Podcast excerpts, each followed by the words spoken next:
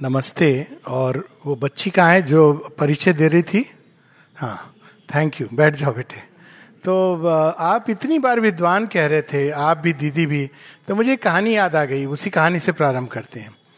तो माता आनंद में के पास कोई व्यक्ति गया और वहाँ पे उसने खूब सारा अपना विवरण दिया। विवरण पता है, सबसे ज़्यादा मनुष्य को किसमें मज़ा आता है? अपनी बात बोलने में। तो उसने खूब विवरण दिया और साथ में अपना वो विजिटिंग कार्ड भी जो होता है, वो भी दे दिया। तो जो लेके गया उनके पास, उसने कहा, अब इतना सारा उसको याद नहीं कि क्या बोले, क्या नहीं बोले। तो उसने कहा माता, बहुत बड़े कोई विद्वान है जो पधारे हैं। तो माता आनंदमयी का उत्तर था, अविद्या की नगरी में विद्वान कहाँ से आ गया? एक बड़ी सुंदर पंक्ति है ईश उपनिषद में। अभिज्ञातम विजानता, अभिज्ञातम अभिजानता। ये एक बहुत आवश्यक है मनुष्य के लिए। आज जिस दौर से हम गुजर रहे हैं और ये संसार भी हम लोगों को सिखा रहा है, बच्चे सिखा रहे हैं। पहले घर में वाइफ और हस्बैंड एक दूसरे को सिखाते हैं। नहीं सीखते हैं तो बच्चे सिखाते हैं कि dad you really don't know anything जब हम इस भाव से जीने लगते हैं कि हम नहीं जानते, तब वास्तव में ज्ञान की ओर पहला कदम होता है। अनफॉर्चुनेटली यूनिवर्सिटी डिग्री हम लोगों को ये इल्यूजन दे देती कि हम जानते हैं। खैर, विषय कुछ और है। मैं पांडिचेरी शेयरविंद आश्रम से आ रहा हूँ। तीन अच्छी खबर लेकर आ रहा हूँ, क्योंकि कई जगहों पे ये कार्यक्रम हो रहे हैं तो चलो वाई नॉट इन जर्नलिज्म तो three news that I bring from there first is a good news good news संसार का भविष्य अच्छा है। माता जी कहती हैं Sri Aurobindo is the luminous future he is the messenger of a luminous future अब इतनी सारी हम देख रहे हैं आ, संसार में क्या क्या नहीं हो रहा है। और आप कहोगे सर ये प्लीज़ इमोशनल बातें नहीं करिए। तो ये गुड न्यूज़ का आधार is better news better news जो हम लोग जानते थे लेकिन हम लोग भूल गए। और वो बेटर न्यूज़ है कि कण कण में भगवान हैं। केवल मानने की चीज़ नहीं है। जानने और जीने की चीज़ है कि यदि कण कण में भगवान है तो ये कण कण क्यों नहीं दिव्य बनेगा? Does it require any big complicated thinking यदि सृष्टि के अंदर सृष्टिकर्ता विद्यमान है, जैसा कि हमारी सनातन धर्म की आस्था नहीं, अनुभव कहता है। हम उन धर्मों को नहीं फॉलो करते जो कहते भगवान कहीं और हैं, आसमान में बैठे हैं। वहाँ से वो एक कैरेट और रॉड लेकर के आपके भाग्य का निर्णय करते हैं। हम तो ये मानते हैं कि भगवान इस flux and flow of time में उतरते हैं। भारतवर्ष में अवतरण का जो भगवान के अवतार का जो रहस्य है अद्भुत है। और वो इस संसार को दिशा देते हैं, मार्ग देते हैं। वैसे तो वो अंदर छिपे हुए गाइड करते हैं। वो अलग बात है कि man is too ready too much ready to misguide himself लेकिन गाइडेंस है इस संसार में। और क्रिटिकल मोमेंट्स पे जब यदा यदा ही धर्म से ग्लानी भवती भारत है उस समय वो सामने आ जाते हैं, क्योंकि छिपे रहने से काम नहीं होगा। तो ये गुड न्यूज़ इज़ कि संसार का भविष्य सुंदर है बेटर न्यूज़ इज़ भविष्य इसलिए सुंदर और सुरक्षित है, क्योंकि ये मनुष्य पर निर्भर नहीं करता है, भगवान पर निर्भर करता है। तो अब ये सुन के समस्या हो जाती है बिकॉज़ हम लोग बहुत सेल्फ इंपॉर्टेंस के संसार में रहते हैं। We are the doors. तो एक बेस्ट न्यूज़ भी है। बेस्ट न्यूज़ ये है कि लेकिन इस संसार को रचने में ये भागीदारी है। नर नारायण श्री कृष्ण अर्जुन तो सावित्री, सत्यवान, भागीदारी है मनुष्य के साथ भगवान की। ये भागीदारी के पहले हम हम ये मानव आत्मा और भगवान का की साझेदारी हुई है, कि दोनों मिलकर बनाएँगे सुंदर जगत। और शायद इसी कारण मनुष्य के अंदर एक सुंदर जगत का स्वप्न, ये डूबता नहीं है। प्रलय भी हो जाती है तो फिर वो वापस जागता है। कोई व्यक्ति जीवन में एकदम थक हार जाता है और कहता है, अब और नहीं जीना। इससे अच्छा तो भगवान ले ही जाए और मान लो भगवान प्रकट होके कहें, चलना है बेटा? हाँ हाँ लेकिन इतनी जल्दी क्या है? पोते का मुँह देख लो? पोते का मुँह देख के बात नहीं रुकती। कुछ है हमारे अंदर जो आशा बनकर हमारे अंदर कहीं ना कहीं जलता है किसी कोने में। लेकिन यह और बात है कि वो आशा का जो स्रोत हम नहीं जानते, आशा का गंतव्य नहीं जानते। आशा क्या होती है? कोई भी बच्चा जब जन्म लेता है, आशा तो ये होती है ना, जीवन सुंदर हो, हम कहते हैं सफल हो। सफल का अर्थ क्या है? धन है, लेकिन आप उसको सुख भोग नहीं कर सकते उसका। हम बिल्डिंग बना सकते हैं, अच्छे कपड़े खरीद सकते हैं, लेकिन सुख तो एक आंतरिक अवस्था है। वी कैनॉट कैनॉट रिलिश हर किसी से अगर संसार में ओपिनियन पोल ले लें कि आपको क्या चाहिए? शांति या अशांति? स्वास्थ्य या रोग? आनंद या सुख दुख? सत्य या मिथ्यात्व? उत्तर एक ही होगा।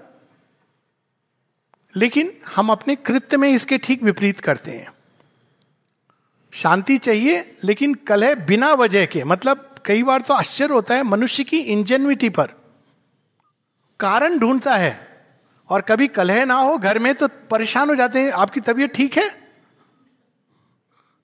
बहुत गुमसुम है, अरे शांत है व्यक्ति। शांत बैठने दो, शांति से भागते हैं हम।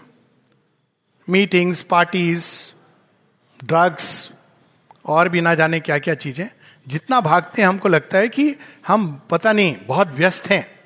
लेकिन हम किससे भाग रहे हैं? स्वयं से भाग रहे हैं, अपने भविष्य से भाग रहे हैं। तो ये जो आधार है, ये स्वप्न जो है, हम सब के अंदर ये एक दिव्य बीज है, जो भगवान ने बोया हुआ है। इसीलिए हमको चैन नहीं मिलता। सब कुछ है जीवन में, लेकिन चैन नहीं मिलेगा। और वास्तव में ये एक कर्स नहीं है ब्लेसिंग है। क्योंकि पशु को बहुत जल्दी चैन मिल जाता है। उसको आप खाना डाल दो सिंह अपना सिंहत्व भूल करके पिंजड़े में बंद हो जाता है। खाना डाल दो, मिर्ची खिला दो और चना दे दो तो तोता अपनी आकाश में उड़ने की गति को भूल करके पिंजड़े में उसका पिंजड़ा खोल भी दो तो वहीं बैठा रहेगा। कहेगा, अब कौन जाए? पता नहीं, वहाँ रिस्क है, एडवेंचर है। मेरा मालिक मुझे देता रहता है। लेकिन जब तक हम एडवेंचर नहीं लेते, तब तक हम आकाश में उड़ भी नहीं सकते। ये चैलेंज है हमारी लाइफ के सामने। तो मनुष्य के जीवन में ये एक बड़ी अद्भुत दुविधा, दो भाग में उसका जीवन है। एक और वह जीवन जो वो बाहर से जी रहा है। बाहर से, अंदर से। बाहर तो कवर अप है। अंदर की जो लिमिटेशंस हैं, दुख है, अवसाद है, चिंताएँ हैं उसको कवर अप करने के लिए उसने बाहर, कई बार होता है ना लोग sorry makeup I mean I don't mean bad but makeup लगा के जाते हैं तो नाम बड़ा अच्छा है makeup you are trying to make up for something और वो प्रयास कर रहा है कि मैं खुश दिखूं। अंदर में दुखी है। तो ये एक पार्ट है उसके जीवन का। और दूसरा भाग जो सदैव कुछ और चाह रहा है, कुछ और चाह रहा है। क्या चाह रहा है वो? सब अच्छा हो, सबका कल्याण हो। बात तो वही है ना? और इसके दिशा में कितने प्रयास हुए हैं? वैज्ञानिक भी यही खोज रहे हैं कि मनुष्य का जीवन कैसे सुंदर बन जाए, कंफर्ट के कितने साधन हो गए हैं। पर समस्या ये कि वो जितने साधन बनते हैं, उतने हम दास होते जाते हैं। ऋषियों ने भी खोज की। खोज करते करते उन्होंने कहा, एक चीज़ है, इतना तो निश्चित है कि चेतना के अंदर एक गहराई में एक ऐसी अवस्था है जहाँ बहुत आनंद और शांति से रह सकते हैं। तो ये दो दिशा में खोज हुई है मनुष्य के जीवन को सुंदर बनाने की। एक खोज जो बाहर जड़ तत्व के अंदर चली गई, दूसरी जो अपनी चेतना की गहराइयों में ऊंचाइयों की तरफ़ उठती चली गई, और वहाँ उसने देखा कि एक कैलाश है, एक वैकुंठ है, जहाँ जीवन सचमुच अद्भुत है। लेकिन समस्या वही है कि कुछ दिन कैलाश, कुछ दिन वैकुंठ वापस यहाँ पर आना पड़ता है, जहाँ जीवन एक मिक्स्ड गंगा जमुना मिल रही है और उसको मनुष्य मैली करता जा रहा है। समस्या ये यहाँ पर। गंगा जमुना है, लेकिन मैली करता जा रहा है। कोई लुप्त सरस्वती है जो हम नहीं जानते। तो ये मनुष्य की कांस्टेंट ये सर्च है। तो शेयर इन दिस में नई बात क्या कह रहे हैं? पहली चीज़ वो ये कह रहे हैं कि ये जीवन सुंदर बनाने की अभीपसा, दिव्य बनाने की अभीपसा, दिव्य जीवन प्रारंभ वहीं से होता है। ये एस्पिरेशन जो मनुष्य की है फ्रीडम इमोर्टेलिटी अमृतत्व की चाह, सत्य का दर्शन, सत्य का दर्शन एक ऐसा सत्य जिसमें एरर की, त्रुटि की कोई संभावना ना हो। एक ऐसा आनंद जो कभी भी क्षय ना होता हो, जो इस पर डिपेंडेंट नहीं है कि किसी ने कह दिया, सर, आप बहुत अच्छा बोल रहे हो। इस पर डिपेंडेंट नहीं है।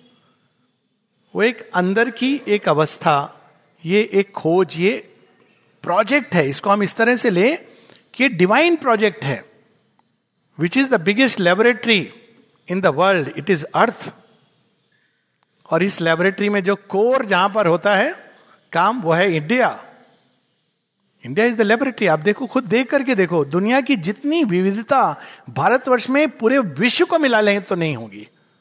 और ये विविधता केवल इसकी नहीं है religion culture language custom human types सारे राक्षस से लेकर देवता तक यही मिलेंगे एक्सट्रीम्स अद्भुत लेबोरेटरी है ये। और इसी लेबोरेटरी को एक कंसेंट्रेटेड फॉर्म में इस शोध को अपने निर्णायक होते हैं ना रिएक्टर जहाँ आप कंसेंट्रेट करते हो, वो रिएक्टर जो अल्टीमेट रिएक्टर वो है Sri Aurobindo Ashram, Pondicherry.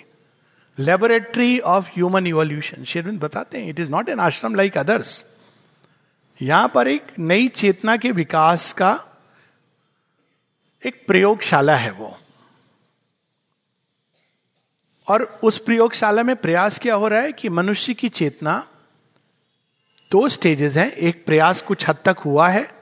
मनुष्य की चेतना बदले और बदल कर वो, उसके अंदर जो दिव्यता की संभावना है, वो दिव्य चेतना के साथ एक हो जाए। अब ये प्रयास हुए हैं। भारतवर्ष में योगियों ने प्रयास किया है अपने अपने ढंग से। और कई लेवल्स लिमिट्स हैं, जिस हद तक वो गए, जिस हद तक गए, उनकी चेतना में परिवर्तन भी आया, आंतरिक चेतना में। ऐसी अवस्थाएँ हैं, स्त्री शाम सुखम, शाश्वती नेत्र शाम उपनिषद बताती है, हम सबको कठोपनिषद, कि हम सबके अंदर एक ऐसी अवस्था आत्म तत्व है, एक दिव्य तत्व है, जब उसका हम स्पर्श पाते हैं तो शाश्वत शांति, शाश्वत आनंद, ये अवस्थाएँ अंदर में प्रकट होती हैं। लेकिन समस्या ये होती है कि वो अवस्था बाहर में जब हम आते हैं, बाहर की चेतना में, देह देह अपनी गति से चल रहा है, बाहरी चेतना, संसार अपनी गति से चल रहा है, इन दोनों के बीच मेल नहीं हो पाता है। तारतम्य सामंजस्य नहीं हो पाता है। तो अब इस समस्या पे जो पुराने ऋषि, योगी, इन्होंने इसको सोचा और उन्होंने कुछ एक स्टैंडर्ड फॉर्मूलाज में हम सबको दिया। एक था ये संसार तो नहीं बदलेगा। इसका प्रयोजन केवल इतना है कि हम ये जान जाएँ कि ये है ही ऐसा। और अंत में हम कहें, भज गोविंदम भज गोविंदम गोविंदम भज मूड मते पुनरपि जन्मम पुनरअपि मरणम पुनरअपि जननी जठरे शयनम।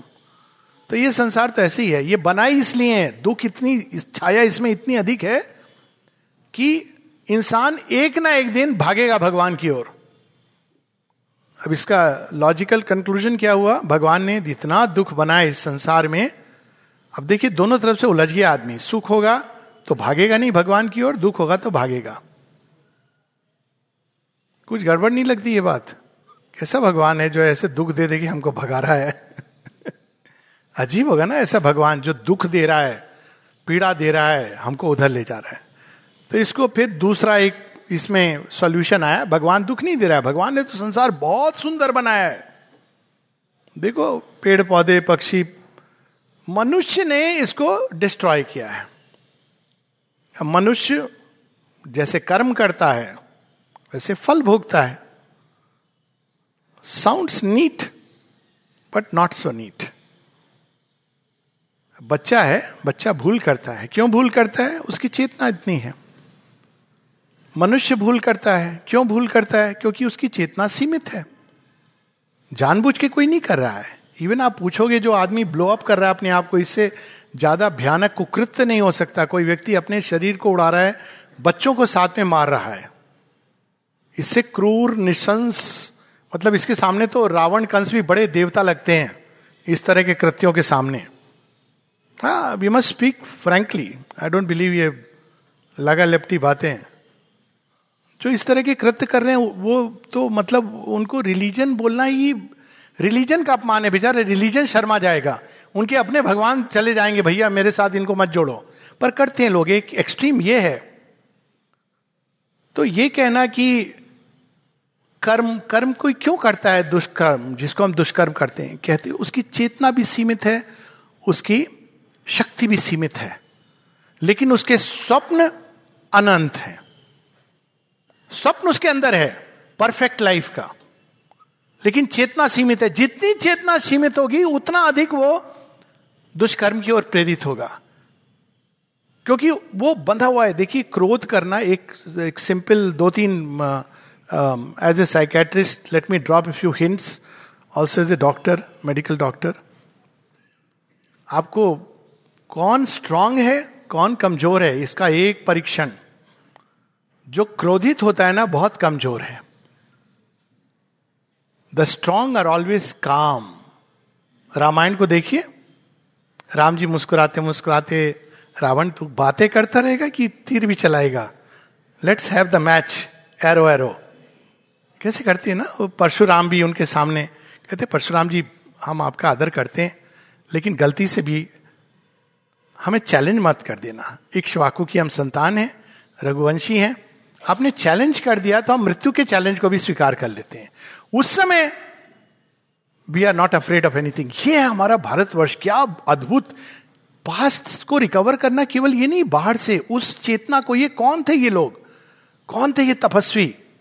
ददीची जो अपने पूरे शरीर को त्याग रहे हैं, पूरे शरीर की अर्जित तपस्या को। तो जितना आदमी शांत है, उतना स्ट्रांग है अंदर से। और इसलिए अगर कोई बहुत गुस्सा हो रहा है तो आप कह सकते हो, मुस्कुरा दीजिए कि समझ आ रहा है, बहुत पीड़ित हो तुम अंदर से। इलाज करवा लो, पर देख लीजिए, जब ऐसा बोले तो हाथ में उसके कोई हथियार ना हो। शांत, सदैव स्ट्रांग होते हैं। हमको ये चीज़ समझनी चाहिए। रेस्टलेस नहीं होते, क्रोधित नहीं होते। दूसरा एक एक सिंपल टेस्ट टेस्ट करवाते हैं ना लोग, डर डर के हर छः महीने पर अस्पतालों में जाते हैं। Sorry if somebody has a hospital but एक सिंपल टेस्ट भी है। इफ़ यू कैन स्माइल सब ठीक है। मैं तो ये मेरा सूक्ष्म टेस्ट है। कमरे में आता है ना व्यक्ति, मुस्कुराता हुआ आता है तो मैं कहता हूँ, भैया चिंता नहीं कर। ठीक है और जो हुआ है वो भी ठीक हो जाएगा। बाकी सब ईसीजी है, ये है, वो है, करा लो। मुस्कान। स्माइल, हृदय से जो निकलती है। तो चेतना की एक अवस्था है जिसमें हम प्रवेश कर सकते हैं, जहाँ ये चीज़ें संभव है। लेकिन वो अवस्था हमारे बाहरी जीवन को बदलने के लिए काफ़ी नहीं है। क्योंकि जैसे ही हम बाहरी जीवन में उतरते हैं, एक अलग तरह का गेम शुरू हो जाता है। गेम क्या शुरू होता है? क्योंकि हम सब एक सूत्र में बंधे हैं, कितना भी हम अलग अलग समझ लें, एक इंटरचेंज शुरू हो जाता है। और जैसे ही हम बाहरी जीवन में आते हैं, आप देखिए पुराने समय भी ऋषियों के भी क्रोध आया तो एकदम श्राप दे दिया। कई, क्योंकि वो बाहरी जगत अभी बहुत दूर है इस अवस्था से, जिसमें योगी, ऋषि प्रवेश करने का प्रयास करते हैं, बहुत दूर। तो अगर ऐसा रहा तो फिर मनुष्य के पास यही विकल्प होगा कि हिमालय चले जाओ। ये एक पुराना बहुत लोग कई बार हम सुनते हैं ना, लोग जब आपस में लड़ाई होती, कहते हैं मैं तो जा रहा हूँ। तो कभी कभी किसी लेडी को कह देना चाहिए, जाके दिखाओ। दो दिन रोटी नहीं मिलेगी, दौड़ के आओगे वापस। आजकल तो हिमालय भी हिमालय नहीं रहा, सारे नेटवर्क आ गए वहाँ पर। लेकिन ये टेंडेंसी होती है विड्रॉल की। ये विड्रॉल की टेंडेंसी जो सन्यासी को जन्म देती है। ये संसार नहीं बदल सकता। अब वो जितना अंदर जाता है, एक खाई देखता है, बाहरी जीवन और अंदर के बीच में। और वो फिर ये लेता है कि इसको हम नहीं बदल सकते, हम अंदर जाकर कहीं दिव्य चेतना को प्राप्त कर सकते हैं। अब श्री अरविंद क्या कहते हैं? इसमें नई बात क्या जोड़ते हैं? वो कहते हैं हाँ ये कहानी सुनते आए हम। लेकिन एक नया चैप्टर लिखा जाए, वो दिव्य चेतना जो भीतर, किसी ऊंचाई पर, जिसके लिए कितना तपस्या, साधना करके ऋषि मुनि संपर्क में आते थे। यदि वो जीवन में बाहर एक्टिवेट हो जाए? अरे सर, ये कैसे होगा? वो चेतना के लिए तो कोई तैयार नहीं है। अब वहाँ हम देखते हैं कि शेयरविंद के योग की यह धारा प्रारंभ होती है। ये सारे जो अनुभव, वासुदेवम, सर्वमिति, निर्वाण, ये सब शेयरविंद को थैली में यूँ पड़े थे। सारी सिद्धियाँ, सब तरह की चीज़ें। तो फिर वो क्यों जाते हैं पौंडीचेरी? किस चीज़ के प्रयोजन हेतु? वो सेतु बंद बनने के लिए कि इस जगत को कैसे उस दिव्य चेतना से जोड़ा जाए। अब इसके जुड़ने का मतलब क्या है? इसको हम कुछ इस तरह से समझें कि एक चिंपैंजी है, उसके ब्रेन का भी साइज़ अच्छा खासा होता है। काफ़ी कुछ मनुष्य से मिलता जुलता होता है। वैसे जेनेटिकली तो चूहा भी मनुष्य से मिलता है और ईस्ट भी मिलती जुलती है मनुष्य से। पर होता है उसके अंदर। लेकिन आप एक चिंपैंजी को मैथमेटिक्स पढ़ाने का प्रयास अगर करोगे तो पूरा जीवन चला जाएगा। अधिक से अधिक उसको खाना पीना खिला करके आप उसको सर्कस में two plus two equal to four mechanically लेकिन नहीं सीख पाता है। क्यों नहीं सीख पाता है? मनुष्य के अंदर ऐसा क्या है कि बच्चा जन्म से लैंग्वेज सीखने लगता है? तो यहाँ हमको समझना है कि चीज़ें जो बाहर की जो परिस्थिति, अवस्थाएँ हैं ये चेतना पर निर्भर करती है। इससे बहुत सारे सूत्र निकलते हैं।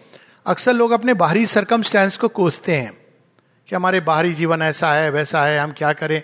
हमेशा जब भी बोलो हाँ मन तो मेरा भी करता है, लेकिन हम क्या करें? हम फंसे हुए हैं। फंसे नहीं है सरेंडर्ड हैं। फिर कहते हैं कि हमसे समर्पण नहीं आता। समर्पण आपने किया है। सारे संसार को समर्पण किया है। एक बस भगवान के सामने प्रॉब्लम होती है।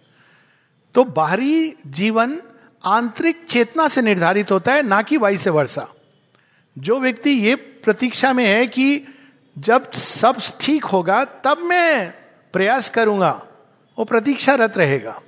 माता जी को जब किसी ने एक पत्र लिखा कि मैं साठ साल मेरी उम्र हो गई है, रिटायर हो गया हूँ, पेंशन भी मिलती है, और मेरे बच्चे भी सेटल हो गए हैं, भगवान की कृपा से एक अमेरिका में है, एक इंग्लैंड में ये हम लोग के अंदर, चाहे वो इंग्लैंड में जाके कुछ भी कर रहा हो। लेकिन वो एक इंग्लैंड में, एक अमेरिका में है। अच्छी खासी सैलरी है। और अब मैं और मेरी पत्नी सपरिवार आके शांति की खोज में आश्रम आना चाहते हैं।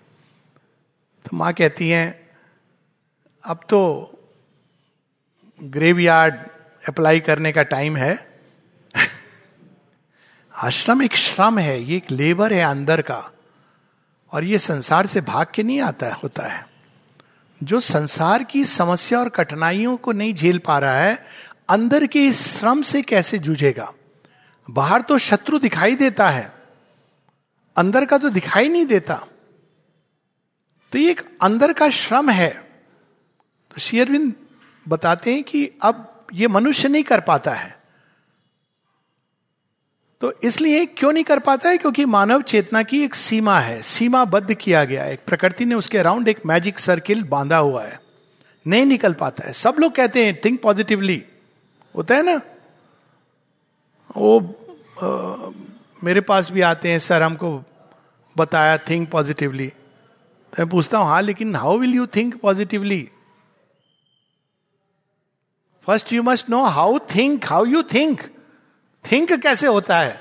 थॉट कहाँ से आते हैं? कैसे आते हैं? जब हम ये भी नहीं जानते कि थॉट कैसे आते हैं, केन उपनिषद तो प्रारंभ वहाँ से करती है। हाई टेक ऑफ़ पॉइंट केन प्रेषितम अब जब यही नहीं पता हमको थॉट कहाँ से आते हैं तो थिंक पॉजिटिवली तो बहुत बड़ी बात है। How I will think positively तो इसके अंदर जो सूत्र है वो ये कि जैसी हमारी चेतना, वैसे चीज़ हम आकर्षित करते हैं। यहाँ भी वही चीज़ आ जाती है। आप चेतना को बदलो तो अपने आप, चेतना जब बदलती है तो इंसान जो बाहर में भयानक कैटेस्ट्रॉफी दिख रही है, उसके अंदर भी वो भगवान का संकेत कार्य देख लेता है। भजन में था ना, एक एक पंक्ति इस प्रकार की थी कि वो देख लेता है, क्योंकि अब उसकी दृष्टि बदल गई है। तो ये चेतना का बदलना, ये प्रथम स्टेप है। लेकिन कौन बदलेगा? इतना भीतर कौन जाएगा? तो शेरविंद कहते हैं, मैं उसको बाहर लाऊँगा। और बाहर लाने के लिए वे स्वयं सेतु बंद बनते हैं। माँ शेरविंद उस दिव्य चेतना को शरीर के अंदर धारण करते हैं। कोई विड्रॉ करके नहीं। लोग अक्सर कहते हैं, शेरविंद तो 40 साल एक कम, कमरे के बाहर नहीं गए। लेकिन वो कमरे में पूरी तरह सक्रिय थे। सारे संसार के मूवमेंट्स के प्रति वो सजग थे। जब भारत स्वतंत्रता संग्राम से भी जाते हैं तो कहते हैं कि I did not leave the freedom movement but जो ज़रूरत था वो सब कर दिया गया था। यहाँ तक उन्होंने ये कह दिया कि इन तीन लाइंस पर चल के भारत को स्वाधीनता मिलेगी। एवरीथिंग ही डन कहते हैं, लेकिन अभी बहुत कुछ करना है। 1932 का पत्र है, जब निरोधा ने उनसे पूछा कि आप भारत के लिए कुछ तो कर रहे होंगे। 32 की बात है, भारत की स्वतंत्रता के लिए। श्री अरविंद कहते हैं all that is already settled वो हो चुका है। I am working as to what India will do with her freedom Bolshevism goonda raj things look ominous thirty two की बात है। तो वो अपने शरीर के अंदर उस चेतना को धारण कर रहे थे जिसके अंदर ये क्षमता है इस सृष्टि को और मनुष्य को रूपांतरण करके। वैसे ही उसके अंदर से एक नया मानव या दिव्य मानव प्रकट करने की जैसे मन ने धरती पर आकर के चिंपैंजी के अंदर से मनुष्य प्रकट किया। चिंपैंजी अचानक कैसे इवॉल्व हो गया? यहाँ अरविंद बताते हैं इवोल्यूशन का एक बाहरी रूप है, लेकिन उसका एक आंतरिक रूप है, एक चेतना आती है जो संसार में कार्यरत होती है। चेतना कौन लाता है? जो चेत, नई चेतना लाते हैं इज़ द अवतार और हमारे यहाँ ये सब कहानियाँ हैं, अभी भी, लेकिन बच्चों को डार्विन पढ़ाया जाता है, मुझे आश्चर्य होता है। Darwin is so incomplete he cannot be completed without Ramayana monkey के इवोल्यूशन की कहानी है वो। मंकी टाइप ऑफ़ ह्यूमैनिटी वानर की। श्री राम आते हैं और उसके अंदर एक नई चेतना, नई ऊर्जा एक्टिवेट करते हैं, अपने उदाहरण से, अपने अंदर उसको धारण करके और धीरे धीरे एनिमल वर्ल्ड के का ह्यूमेनाइज होना शुरू होता है। फिर श्री कृष्ण आते हैं, वो कहते हैं, इतना काफ़ी नहीं है। ह्यूमन लेवल पे तुम सारी प्रॉब्लम को नहीं सॉल्व कर पाओगे। तो उसको एक स्टेप और आगे ले जाते हैं। उसी श्रृंखला में अब श्री अरविंद आते हैं, कहते हैं एक स्टेप आगे ले जाना भी काफ़ी नहीं है। एक कड़ी है जो मिसिंग है। और वो कड़ी क्या है? इसको शेरविंद कहते हैं सुपर माइंड अब सुपर माइंड से लोग बहुत घबराते हैं। कुछ तो ये समझते हैं, बस थोड़ा intellectual mind is supermind mind से सुपर माइंड लेकिन सुपर माइंड चेतना की, इसको बड़े सिंपल वर्ड्स में supermind is the creator let's make it very simple सृष्टिकर्ता। तो सृष्टिकर्ता तो हर जगह है हाँ लेकिन वो वेल्स के थ्रू काम करता है। शरीर, प्राण, मन, हृदय एक पर्दे का काम करते हैं। इसीलिए लोग कहते हैं ना, घूंघट का पट खोल रही तो है, पिया मिलेंगे। पिया छिपे हुए हैं अंदर में। क्यों छिपे हैं पिया जी? अब बाहर आइए। तो पिया इसलिए छिपे हैं क्योंकि वो बाहर आएँगे तो उनके प्रकाश को, तेज को मन, प्राण, शरीर, हृदय धारण नहीं कर पाएगा। तो पिया कहते हैं, अभी मैं छिपा रहूँगा। कोई आएगा जो इस घूंघट को उठा के केवल देखेगा नहीं, वो उस घूंघट को उठाए रखेगा। उस तेज, उस प्रताप को जिसमें हम अंदर कहीं गहराई में उतर करके क्रिएटर को एक झिलमिल द्वार से देखते हैं, जो ऋषियों ने देखा, रेयर योगीज ने ये कॉमन चीज़ नहीं है, पर उन्होंने देखा, उसके बाद उनकी जो अवस्था थी किस एक्सटेसी में रहने लगे थे? संसार से कैसे कांटेक्ट रखना मुश्किल हो जाता था? तो वो जो झिलमिल झिलमिल पर्दों के पीछे से जिसको मनुष्य देखता रहा है अपने रेयर मोमेंट्स में, उस सृष्टिकर्ता को बिल्कुल सामने इस शरीर के साथ जोड़ देना। ये सुनने में आसान लगता है, लेकिन आप ऐसे देखिए कि मन ही, जब कोई व्यक्ति बहुत अधिक उसके अंदर विचार ही, विचारवान हो जाता है जीनियस का फिनोमिना जीनियस को लोग कैसे कहते हैं? थोड़ा सा सटका हुआ है। है इंटेलिजेंट मार्क्स बड़े अच्छे आते हैं, लेकिन थोड़ा सा सटका हुआ है। ये सटका हुआ क्या होता है? ब्रेन उसको सहन नहीं कर पाता है। इट ब्रेक्स जीनियस एक अटेम्प्ट है नेचर का अतिक्रमण करने का। चाइल्ड प्रोडिजी जो आजकल हो रहे हैं ये अटेम्प्ट है एफर्ट है नेचर चाहती है अतिक्रमण हो अब मन की सीमाओं का। इसलिए चाइल्ड प्रोडिजीज आ रहे हैं जो आपको देखने को भी मिलेंगे बहुत सारे टीवी प्रोग्राम में। बच्चों की सोच ऐसी है कि आ, माता पिता तो छोड़ो दादा दादी कहते हैं कि तू ही है बस हमारा way ahead they are ahead of us क्योंकि वो अतिक्रमण करने की चेष्टा कर रही है प्रकृति। तो जीनियस इज़ वन एफर्ट हृदय जब बहुत प्रेम से भर जाता है तो क्या करते हैं लोग? क्या कहते हैं? ये नहीं कहते हैं पागल हो गया, कहते हैं बावला हो गया। होता है ना? दिव्य प्रेम को कहाँ सहन करेगा? थोड़े से प्रेम से अगर बावला हो जाता है, और आनंद की तो बात ही छोड़ दो। थोड़ा सा जॉय आता है अंदर में और ये देखो कैसे कैसे जेस्चर उछलना, कूदना, पार्टी शुरू हो जा। वो भी कौन सा जॉय इंडिया पाकिस्तान मैच में इंडिया का जीतना। Which is like for us a war उससे ही हम उसको संभाल नहीं पाते हैं।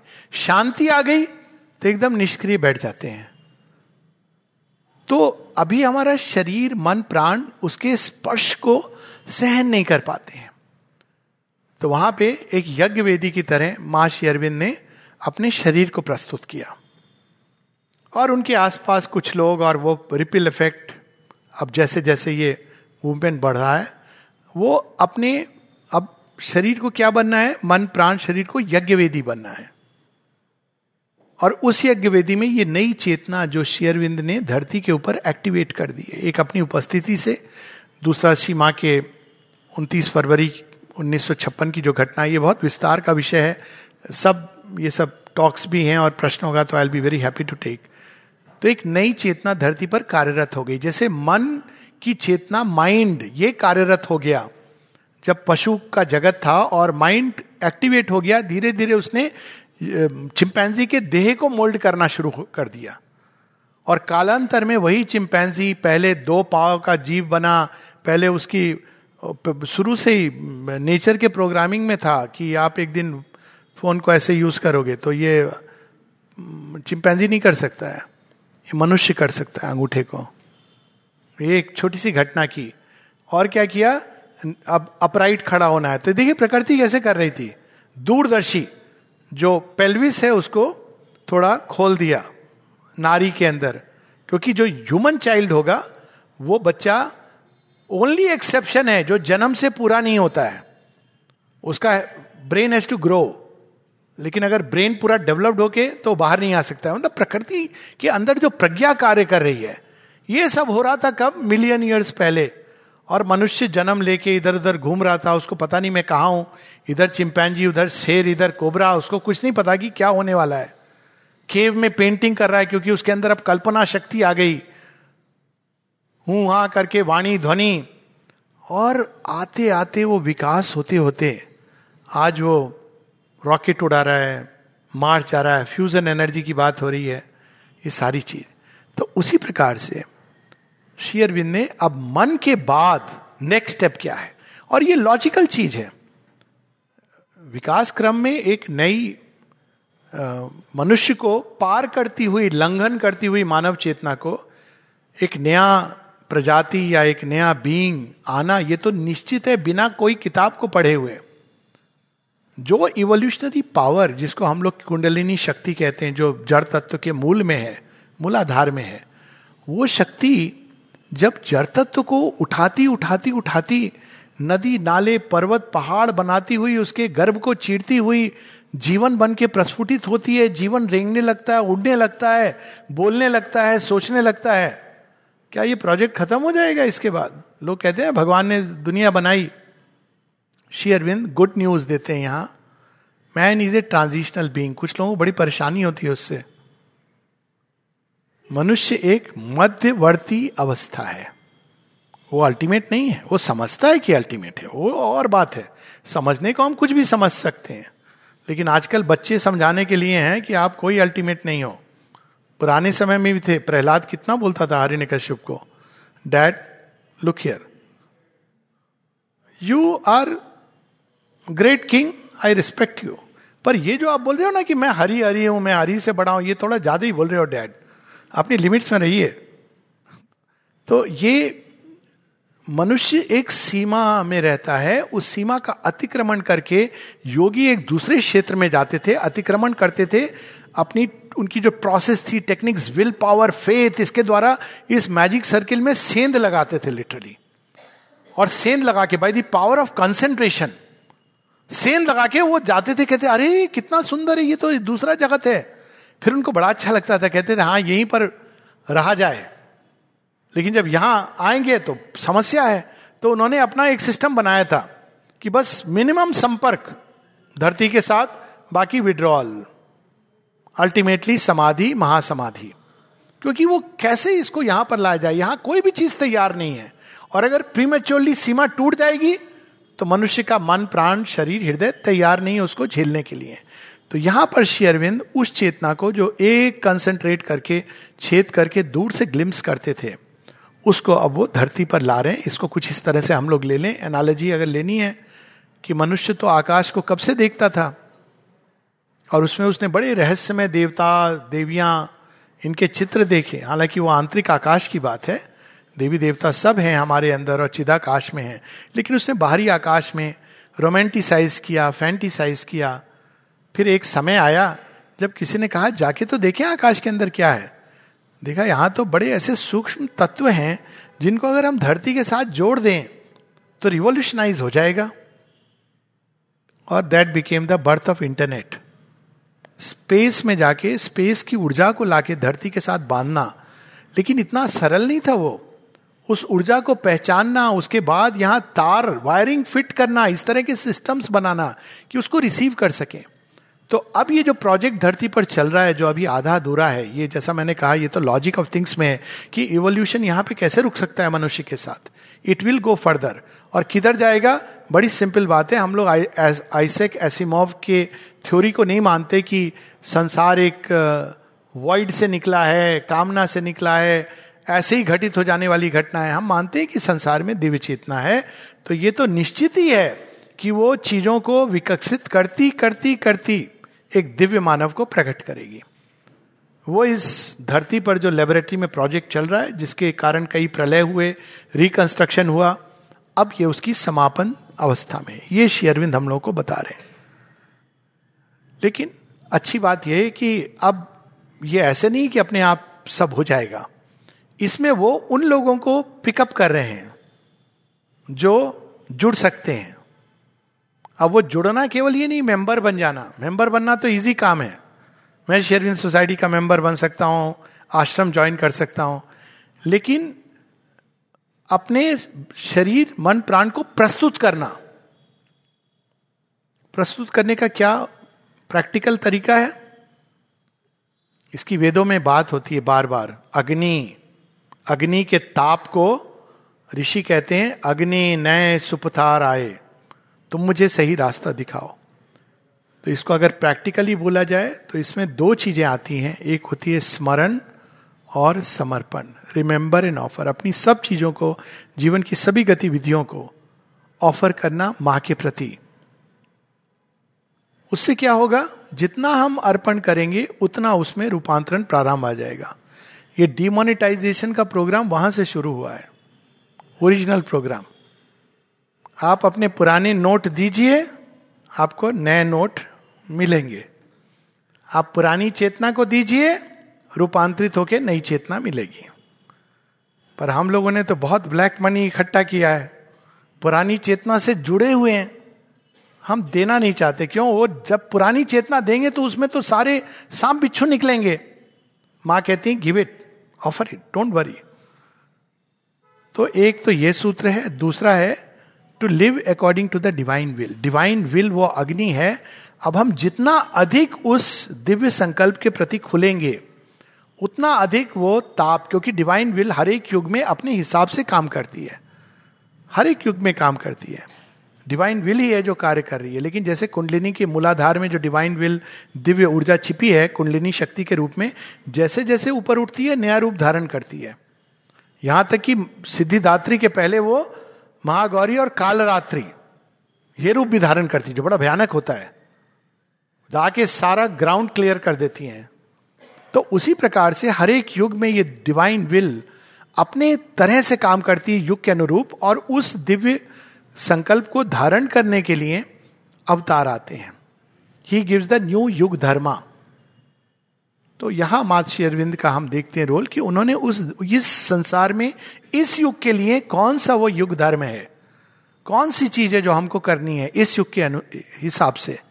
तो उन्होंने ये योग दिया है, जिसको हम इंटेग्रल योग सुप्रामेंटल योग, पर मुझे सबसे सुंदर वो नाम लगता है जो शेयरविंद ने स्वयं दिया है द मदर्स योग। क्योंकि एक नई दिव्य चेतना, एक नए ढंग से कार्य करना प्रारंभ कर चुकी है।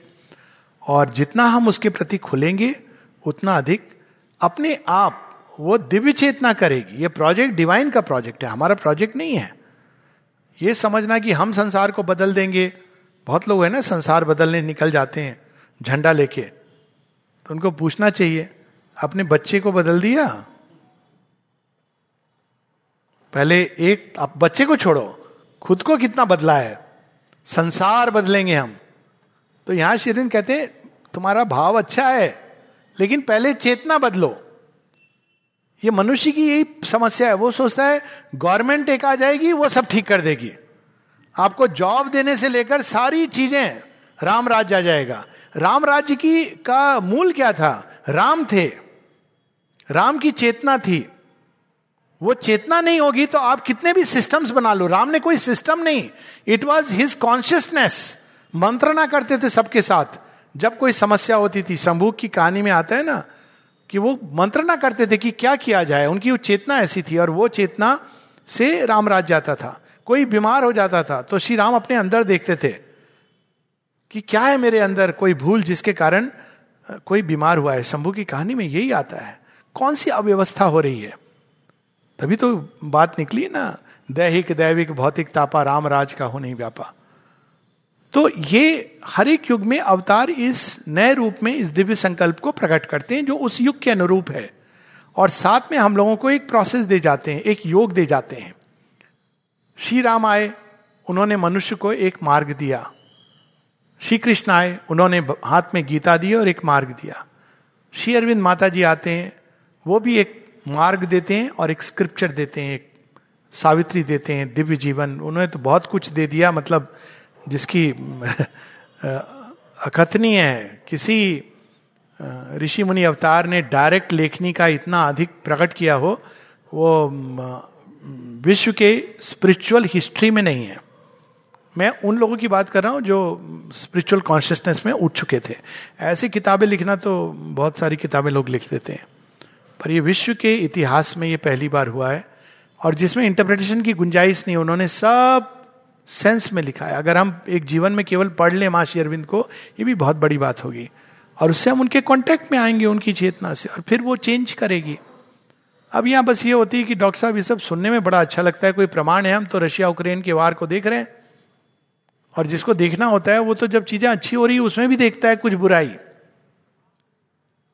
तो इसमें प्रमाण तीन प्रकार के प्रमाण मिलते हैं। एक है श्रद्धा की आँख, खुल गई तो देख लिया। दूसरा है इंट्यूशन आप संसार को देखिए ध्यान से, पचास साल से कंपेयर कीजिए। अगर यही लेक्चर पचास वर्ष पहले हो रहा होता, यही लेक्चर तो कितनी महिलाएँ आके सुन रही होती, और कहाँ बैठ के सुन रही होती? बड़ा अच्छा लग रहा है, देख के साथ साथ बैठे हैं। पचास वर्ष पहले, ये शेयरविंद युग को बदल रहे थे।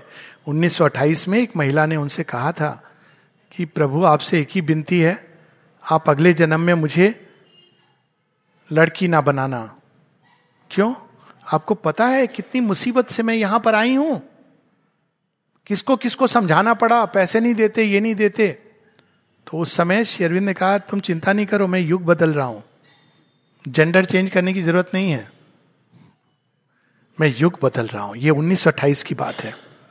और वो एक क्रांति है जो माता जी ने कई नई चीज़ें प्रारंभ करी। One of them is this gender equality का नया रूप दिया उन्होंने। वो नहीं जो वेस्टर्न आइडिया है जेंडर इक्वालिटी का।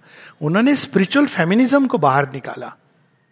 नारी तो नारायणी सुना है हमने but she actually brought it in practice तो अब इस प्रकार से बहुत सारी चीज़ें हैं जो श्री अरविंद माता जी हम सब के लिए गिफ्ट देके गए। सबसे बड़ी बात ये कि ही हैज़ माँ कहती है we must have the certitude of a luminous future ये फेथ आवश्यक है। क्यों? कई बार हम लोग अपनी, हमारी सीमाएँ दृष्टि की। लेकिन माँ श्री अरविंद ने कहा है, और फिर इंट्यूशन की आँख से हम बहुत कुछ चेंजेस देख सकते हैं। आज ही की बात है। कल हम लोग बात बात में बात हो रही थी कि फिशन एनर्जी ऐसी जगह चेंजेस आ रहे हैं जिसकी हमने कल्पना नहीं करती, की थी। कि फिशन एनर्जी जो है, वो राक्षसी आसुरिक एनर्जी है, क्योंकि आप खंड करके ऊर्जा निकालते हो। असुर क्या करता है? तोड़ता है, खंड करता है। असुर कभी यूनिटी कर ही नहीं सकता है। वो यूनिटी का नाम लेगा ब्रदरहुड रिलीजन में। उसके बाद भाई भाई लड़ना शुरू कर देंगे। क्योंकि असुर की चेतना खंड है, वो लड़ेगा। भारतवर्ष ने ये सब कुछ नहीं कहा, सनातन धर्म, ऐसा धर्म, सनातन।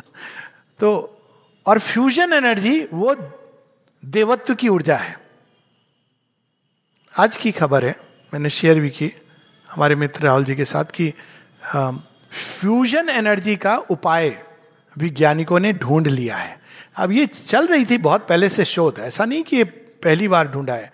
बट अब वो चीज़ एक ऐसे फ़ेज़ में आ गई है कि ये संभव है कि आने वाले समय वो जैसी एक्टिवेट हो गई, यदि हम अपने यंत्र उपकरण उसके साथ जुड़ गए तो ये सारी समस्याएँ ऊर्जा को लेकर के सॉल्व होंगी। ग्रीन हाउस गैसेस का जो इफ़ेक्ट है पॉल्यूशन सब सॉल्व होंगी। लेकिन अभी उसके लिए यंत्र उपकरण बनाने हैं। एक और न्यूज़ आई। ऐसी न्यूज़ आती है, ऐसी ऐसी जगह भगवान कार्य कर रहे हैं कि मनुष्य जो नर और नारी है, उसके भेद के कारण एक इकलौता क्रोमोजोम वाई क्रोमोजोम और वो बड़ा इंटरेस्टिंग है कि पहले गर्भ में सब नारी होते हैं जस्ट फॉर इंफॉर्मेशन लेकिन जो पुरुष होता है, उसके अंदर एक्स क्रोमोजोम का एक हिस्सा काट दिया जाता है। नेचर काट देती है तो वी आर डेफिशिएंट क्रीचर्स तो वो नर बन जाते हैं। अब पीपल हैव ऑब्ज़र्व कि वो वाई क्रोमोजोम विलुप्त होता जा रहा है। Extra Y chromosome criminal tendencies लाता है। वाई क्रोमोजोम विलुप्त होता जा रहा है और कालांतर में may be one million year scientist predict करते हैं but who knows there will no more gender differences शायद इसी कारण आज के युग में ये सारा इसको कहीं ना कहीं कोई इंट्यूटिव सेंस में लोग कैच कर रहे हैं। तो फिर कैसे होगा जन्म? डोंट वरी सब चीज़ का उपाय है। टेस्ट ट्यूब की ज़रूरत नहीं है। हमारे यहाँ ऐसे ऋषि थे ना, नर नारायण तपस्या कर रहे थे, जब इंद्र जी भेजते हैं। और कौन थी? तिलोत्तमा। तो कहते हैं, तिलोत्तमा स्वर्ग में सबसे सुंदर स्त्री है। वो अपनी जंगा से प्रकट करते हैं, उर्वशी कहते हैं, इंद्र के पास ले जाओगे as a gift from us यानी ऊर्जा से डायरेक्टली फ़िज़िकल बॉडी का फॉर्म होना। यह संभव है। शेरविंद एक जगह पासिंगली लिखते हैं कि अभी विज्ञान केवल ये प्रयास कर रहा है कि जड़ जगत में जीवन कैसे आया। जिस दिन वो ये समझ जाएगा कि प्राण तत्व तो कैसे जड़ जगत बना, उस दिन उसको रहस्य मिल जाएगा। वो रहस्य देते नहीं है बिकॉज़ इट्स प्री मेच्योर तो ऐसी ऐसी जगह पर चीज़ें हो रही हैं जिसकी हम, आप देखिए जो फ़िज़िकल बॉडी की जो चेंज आ रहा है फ़िज़िकल बॉडी के अंदर। ओलंपिक के records just consult 47 48 and see what is happening today और हाइट लॉन्जेविटी इन सब में चेंज आ रहा है। और कोई चीज़ है जो अब कार्य कर रही है, किस किस तरह से कार्य कर रही है वी डोंट नो तो अगर हम एक दूसरे तरह से भी देखें फैक्चुअली तो we will see a change एक आत्मंथन हो रहा है, विश्व एक और एक सूत्र में बंधने की प्रोसेस में है। अब राष्ट्र ये समझ रहे हैं कि कोई एक राष्ट्र का खतरा हम सबके लिए खतरा है। धीरे धीरे हाँ सारे असुर राक्षसों का अभी कल्याण नहीं हुआ है, पर चल रहा है उनका काम। इसमें बहुत कुछ है जो बोला जा सकता है, पर वो एक अलग विषय है। नई चेतना कैसे कैसे काम कर रही है। पर मूल चीज़ ये है कि अगर नहीं भी समझ आ रहा है तो हमारे अंदर में ये एक स्पॉन्टेनियस भाव क्या है? क्या ये संसार दी एंड है? और यदि ये दी एंड है तो कैसे भगवान? भगवान की क्रिएटिविटी का अगर अंत ये मनुष्य है, हाड़ मास का पुतला तो भगवान की क्रिएटिविटी पर संदेह होता है। और यदि ये दी एंड नहीं है तो निश्चित है inevitable in the logic of things कि कुछ और आएगा ही आएगा। गुड न्यूज़ इज़ कि हम उसमें कोलेबरेट कर सकते हैं। शेयरविंद ना केवल अपना सील और दस्तखत करते हैं कि यस बल्कि वो कहते हैं द टाइम इज़ नाउ इस समय एक आध्यात्मिक क्रांति के दौर से सारे राष्ट्र, मनुष्य, जाति एक एक व्यक्ति गुजर रहा है। ये क्रांति घर घर में हो रही है। क्रांति के बीज लेकर बच्चे आ रहे हैं। ऐसे ऐसे प्रश्न करते हैं, जिसके उत्तर माता पिता के पास नहीं होते हैं। पूछते हैं। आज पूछा था ना, बीज पहले आया कि फल पहले आया? बड़े बड़े लोग टेक इट फॉर ग्रांटेड ये बच्चे, बहुत से बच्चों को मैं जानता लोग कहते हैं, सावित्री कठिन है। मैं दस साल के बच्चे को जानता हूँ जो सावित्री पढ़ता है, पढ़ती है रोज। Ten year old child daily और क्या मज़े में। एंजॉइंग इट तो ये क्रांति शुरू हो गई है। Let's join the side of the divine क्योंकि ये तो निश्चित है। जहाँ योगेश्वर कृष्ण, जहाँ पार्थ धनुर्धरा, विजय तो वहीं होती है। वो जो बाकी अकड़ के दुर्योधन खड़ा है, द्रोण को देख रहा है, भीष्म को देख रहा है, जो निश्चय भगवान ने ले लिया है, अंत में वही निश्चय संसार में सफल होता है। हम लोगों को बस उस निश्चय के साथ स्वयं को जोड़ देना है। हमारा निश्चय, हमारे संकल्प, हमारी ऊर्जा एक तरफ़ और उसको हम अगर दिव्य विल डिवाइन विल से जोड़ दें तो rest will be taken care of this we can have the faith और बाकी जैसे जैसे हम लोग बढ़ेंगे, स्वयं हम देखेंगे. Those who are on the path know the changes जो उनके अंदर आते हैं. उनको लगता है कि मेरा मैं ऐसा व्यक्ति था, ऐसा नमूना था, अभी मैं वो, मेरा इंट्रोडक्शन दे रहे थे ना, वो जगह भी दे, मेरे को लगता है किस, पता नहीं किस विचित्र व्यक्ति का ये इंट्रोडक्शन हो रहा है. आइडेंटिफाई नहीं होता ऑनेस्टली नहीं होता है। विंग कमांडर लगता है पता नहीं कौन सा अजूबा। यू कांट आइडेंटिफाई बिकॉज़ वो आपके अंदर सब चेंज हो जाता है और बहुत कुछ है जो चेंज होता है। तो एक, लास्ट में माता जी का के तीन संदेश हैं उसके साथ आई विल स्टॉप एक जगह माँ कहती हैं the future of the earth depends upon a change of consciousness आप चेतना को बदलिए, सब बदलेगा। बाहर से बदलेंगे तो कोई पॉइंट नहीं है। आप बदलते रहेंगे और वो पुरानी चीज़ किसी ना किसी रूप में लौटती रहेगी। The future of the earth depends upon a change of consciousness अब इसमें मैं एक चीज़ ऐड कर दूँ, क्योंकि अब मैंने कहा ना, बाहर से बदलना लो कि नहीं नहीं गवर्नमेंट बदलने से तो फ़ायदा होता है। गवर्नमेंट कब बदलती है? जब मनुष्यों की चेतना बदलती है। क्यों बदलती है ये हम नहीं जानते, लेकिन बदलती है। उनके अंदर कोई चीज़ जागृत होती है तो गवर्नमेंट बदलती है. Anyways the future of the earth depends upon a change of consciousness and the change is bound to come assurance है. But it is left to man to decide एक आपको निर्णय करने का अवसर दे रहे हैं भगवान. But it is left to man to decide whether they will collaborate with the change और the change is thrust upon them by the power of crashing circumstances दूसरा उनका मैसेज है माता जी का। ये सब लेट सिक्सटीज पचास साल पहले के मैसेजेस हैं। और मैसेज ये है man countries continents the choice is imperative मतलब अनिवार्य है ये चॉइस ट्रूथ और दी एबिस सत्य के युग में प्रवेश कर गए हैं। आप झूठ पर नहीं जी सकते हो। सब जो अंदर में निकलेगा बाहर। आप कितने भी कवर्स में, आप तो श्री कृष्ण की तरह श्री अरविंद ने ठान ली है। केवल गोपियों के ही वस्त्र नहीं हरण कर रहे हैं। हर किसी का बाहरी आवरण, केवल पाप का आवरण नहीं, वो तो हम बड़े अच्छे से छिपाते हैं। पुण्य का आवरण, अरे ये देखिए कितने पुण्य आत्मा है। Everything is being stripped bare वो दिन चला गया जब केवल वो बारी नाम से हम रेस्पेक्ट देते थे। बच्चे नहीं देते हैं। They respect authenticity and truth बच्चों के अंदर आ गई प्रोग्रामिंग चेंज हो गई है। तो ट्रूथ और दी अबिस फिर माता जी एक मैसेज देती हैं। A new world Based upon truth refusing its old slavery to falsehood is born born born in all countries there are man some man some human beings who know it at least feel it. It is to them we call, will you collaborate? क्या तुम सहयोग दोगे फिर एक message देती हैं are you ready यही एक मैसेज है उनका न्यू ईयर का। आर यू रेडी अब रेडीनेस की क्या है? एक और सारा पास्ट खड़ा है, एक जीने का ढर्रा, जिसमें सब कुछ है। अच्छी चीज़ें भी हैं, बुरी चीज़ें भी हैं पास्ट में। भीष्म भी हैं, कर्ण भी है, दुर्योधन भी है, द्रोण भी है। They not bad guys all of them हा? अच्छा भी है, बुरा भी है।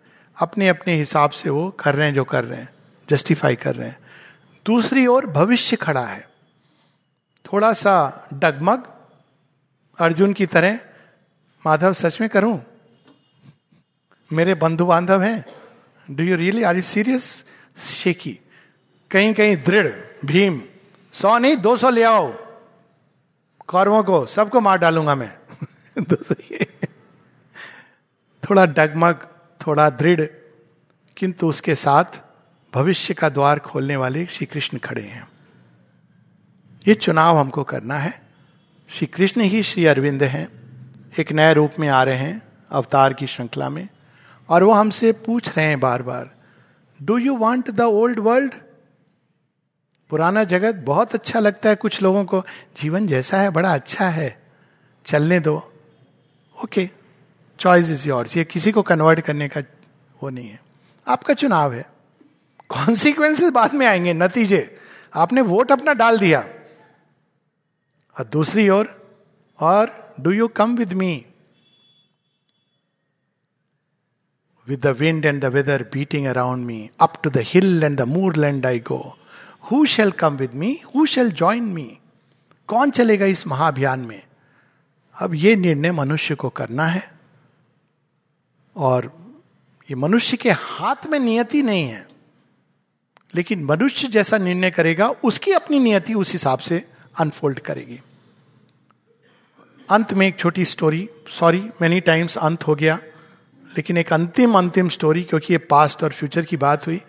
चिंपैंजी अब हमारे रामायण में तो है, दो लाइन थी ना मंकी इसकी एक बाली वाली, एक सुग्री वाली। दोनों में डिफरेंस क्या था? बाली बहुत कंफर्ट जोन में था। राजा हूँ माइट इज़ राइट रावण को मैं अपनी कांख में दबा करके छह दिन रख सकता हूँ, मेरे सामने कौन टिकेगा? और बेचारा सुग्रीव था, वो भी बलशाली, लेकिन थोड़ा सा ये मतलब इतना बड़ा मैं नहीं हूँ। लेकिन उसने संधि कर ली राम जी के साथ। दिस मेड द डिफरेंस तो अब साइंस ये बताती है हम लोगों को, ये रिसर्च हुई कि चिंपैंजी अभी डॉक्यूमेंट इज़ अवेलेबल है, कि कौन से चिंपैंजी थे जो मनुष्य बन गए? तो एक चिंपैंजी थे जो बड़े परफेक्ट थे।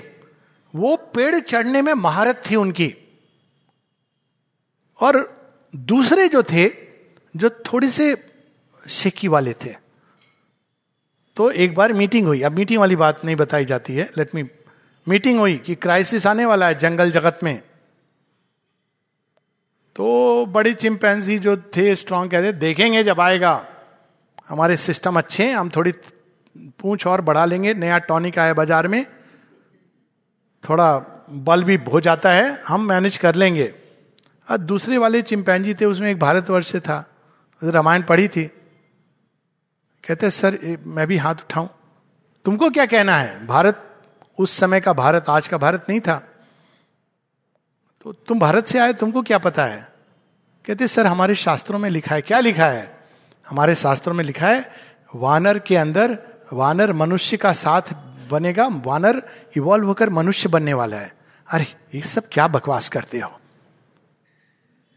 तो अब यहाँ पे फैक्चुअल ये जो बड़े सक्षम चिंपैंजी थे, वो वहीं जंगल में रह गए। रियलिटी फैक्ट चेक बता रहा हूँ, आप इसको दे। और जो थोड़े से कुछ नया होना चाहिए, वो निकल गए। क्या किया उन्होंने? अपना कंफर्ट जोन छोड़ दिया। हिस्ट्री ऑफ़ इवोल्यूशन इस बात का प्रमाण है कि जिन्होंने छोड़ा कंफर्ट जोन वो मनुष्य बने।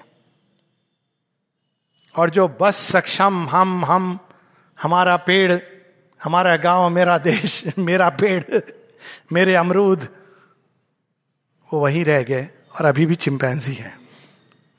तो ये इवोल्यूशनरी एनर्जी काम कर रही है, कुछ सौ वर्षों तक करेगी, ये साइंस बताती है एक लीप आती है, उसके पहले एक प्रिपरेशन आता है, एक मंथन चल रहा है प्रिपरेटरी मोमेंट है।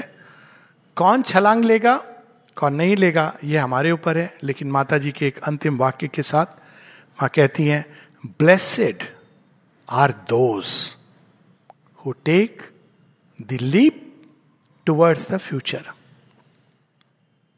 blessed blessing क्या होती है? Blessed are those who take the leap toward the future faith के आधार पर इंट्यूशन के आधार पर लॉजिक के आधार पर, जिस भी आधार पे blessed are those who take the leap toward the future भविष्य उनका है, जो आगत, उषा काल को देख रहे हैं, ना कि उनका, जो चारों तरफ़ रात को देख रहे हैं। नमस्ते है मेरे पास पंद्रह मिनट? कोई प्रश्न है? सॉरी मैं बहुत but it's okay I don't mind कोई प्रश्न है तो मोस्ट वेलकम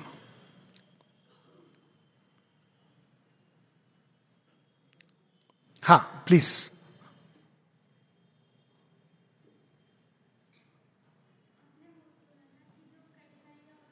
हाँ.